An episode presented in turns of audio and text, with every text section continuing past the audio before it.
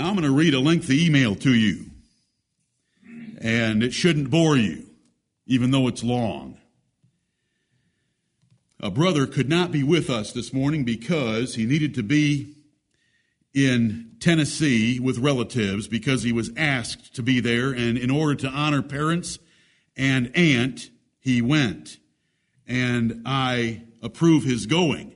But this is the spirit of a true child of God when they have to be away from the house of the Lord.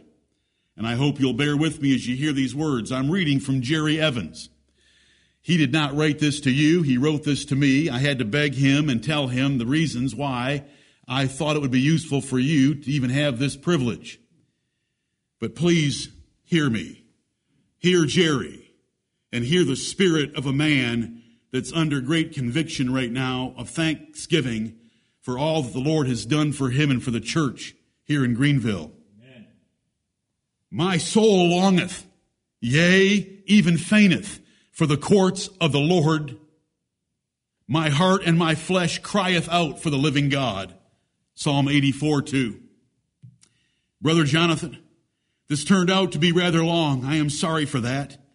But as the scripture below says, I was about to burst and needed to write this to someone. Since you are my pastor, you got the honor. Sorry.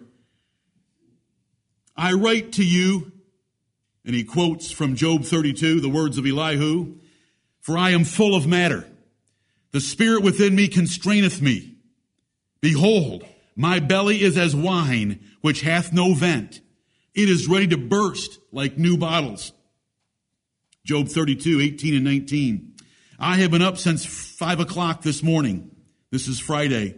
Packing, shopping, cleaning, and studying. So I will be ready to leave for Tennessee when Deborah gets home around two this afternoon. The whole time, all I can think of is how I do not want to go. I told Deborah last night I did not want to go. I told Zach yesterday afternoon I did not want to go. Why don't I want to go? Because I want. And when I emphasize, it's his emphasis, not mine. Because I want to be at church. I do not feel guilty for missing, nor do I feel as though I am sinning. I do not feel like you or anyone else would look down on me for missing since it is a rare occasion. It is because I desire to be there. Right. My heart longeth and fainteth for the courts of the Lord. It is the highlight of my week when I am blessed to gather in the house of the Lord with the people of the Lord, to hear his word proclaimed, that I might hide it in my heart and not sin against him. Psalm 119, 11. To sing praises to the name of the Lord Most High Psalm 7, 17. To provoke and be provoked by his people. Hebrews 10, 24 and 25.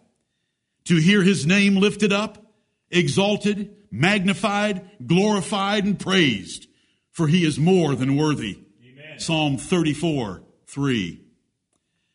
I hope you know me well enough to know that I do not write this with one smidgen of pride or arrogance or that I believe it is due to one ounce of my own goodness or ability, for I have neither, that I feel this way. Nor do I remotely believe that I am in any way special, for we both know that I am not. I write you this to magnify the Lord Jesus Christ, who has put it in my heart, the least of his saints, and made me to feel this way. I sometimes become overwhelmed thinking of the goodness the Lord has displayed toward me.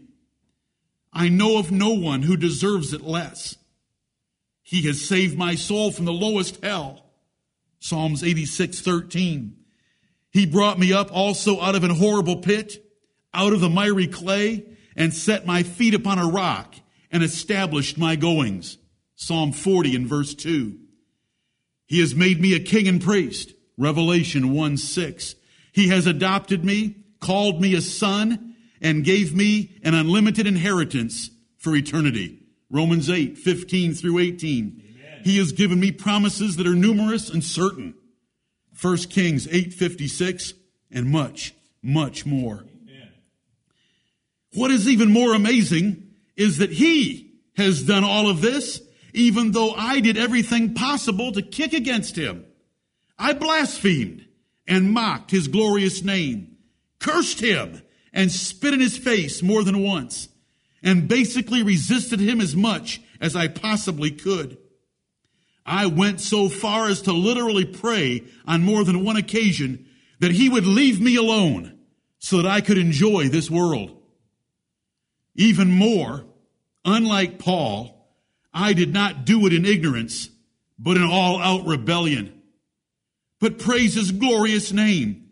He would not leave me alone. Amen. If Luke 7:47 is true, and they whose sins are many and are forgiven love much, then no one should love him more than me. And I have a hard time believing that anyone else does. Sorry if that sounds arrogant, but it is the truth of how I feel. I am indebted to the Lord like no one I know.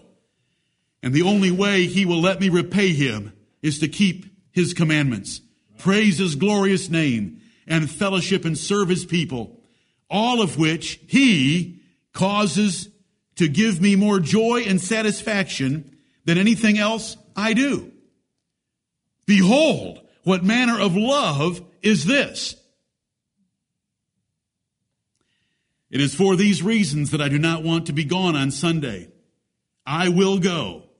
I will honor my parents and my aunt, and I will do it joyfully. But know this, my heart will be here, Greenville, on Sunday morning. Deborah and I will read the preparatory and do devotions on Saturday night as we always do. We will get up on Sunday morning and seek the Lord on our own as well. I know that under the circumstances that will be just as pleasing to the Lord as if we were at church, and that is all that really matters under the circumstances. Right. However, we will miss being there. I will miss the time of prayer in the back room where the Lord's blessing is sought and his name is lifted up. I will miss praising his name in song with the great congregation. I will miss seeing you open up his book and hearing you read from it distinctly and giving the sense that we may understand and follow the Lord more perfectly. I will miss the fellowship and conversation about the great things we just heard and hearing others praise the Lord for his greatness. I will miss doing it all over again for the second service. I will miss the youth meeting where once again my Lord will be spoken of and glorified. From the depths of my heart, I will miss it all very much. That is why I do not want to go. Know that though I will be absent in the flesh, I will be with you in spirit. As I write this, I think of Scott in New Zealand, James in Florida, and the many others who we know of scattered throughout this world who are not blessed with what we have in Greenville, South Carolina. I hope and I pray that the hundred plus people who have been blessed beyond measure with the great privilege to gather at our little building on Sunday in the name of our glorious Savior and King realize and appreciate what a blessing they have. Right. I hope they prepare their hearts throughout the week and especially on Saturday night. I hope and pray that they wake on Sunday morning excited and anxious to get to the Lord's house and worship Him on the Lord's day. I hope and pray that they worship the Lord Jesus Christ with great zeal and affection while they are there. Forgive me if I am wrong for saying this, but if the Lord is not worshiped with more zeal and heartfelt affection in Greenville, South Carolina, than in any other place in the world, then shame on us. I am very thankful for our little church. I am very thankful that the Lord has seen fit to give us a pastor. Many saints do not have one who is diligent in his studies, preaching, praying, and other pastoral duties, and exhorts us every week to serve and love the Lord Jesus Christ more and more. I am thankful for a nation that allows me to worship in peace. I am thankful for my Bible. Many have not had it like I do. I am thankful for my brethren of like precious faith that I speak to about the wonderful things of the Lord. Not all are blessed to have them. And most of all, I am thankful for my Lord Jesus Christ who took the worst of the worst, quickened him, changed him, called him his own, and will not be ashamed to present him before his Father one day. Unbelievable! Amen. One thing have I desired of the Lord, that will I seek after, that I may dwell in the house of the Lord all the days of my life, to behold the beauty of the Lord, and to inquire in his temple. To Jesus be all the glory both now and forever. Jerry. Amen. Measure yourselves. Measure your children. You and your family. I measure myself. I measure my children. We all must measure ourselves by a, the standard that a good brother sets for us. You know, he's absent and he's provoking us to love and to good works, isn't he? Just like we're supposed to provoke one another to love and to good works. How much do you love the house of the Lord? Is it easy for you to be gone? Or is the life of worshiping God in the house of God with the Lord's people, with the Word of God and the servant of God important to you, like I just read? Right. Oh Lord, save us. That's a good testimony. The Lord's hand is heavy upon Jerry in good things. The times of refreshing from the presence of the Lord are washing his spirit. And it's a good thing to read and share. And I hope that you enjoyed hearing his enthusiasm. It wasn't written for you, it was written to me. It was written because his heart was about to burst. You know, what I just read to you ought to be read at a funeral someday for this man because when he is dropped into the ground, he will be remembered because he loved the Lord God our Father and his Son Jesus Christ in heaven. And that makes all the difference in the world. And yet there are men simple in this world that are the true children of God who will be remembered and who should be remembered and who have a heart that the Lord has changed, that loves the things of the Lord Jesus Christ and loves the things of heaven and loves the things of his kingdom and we want to, re- we always want to remember the proper priorities of life. What makes a real life in the sight of God? This life is so short. Right. And we're all going to give an account of it to God. And He doesn't care what you think is valuable. He doesn't care what I think is valuable. He's going to measure men by a written standard right. of conduct. And it's right here. And Jerry just passed in such a glorious way, it ought to be read at uh, his funeral, if anyone remembers that. It's in my email folder entitled Jerry Evans because it speaks of a changed soul and a changed spirit. It speaks of a child of God. And that is one that should be remembered. What we care about is their love of the Lord Jesus Christ, and that's all God cares about. Amen.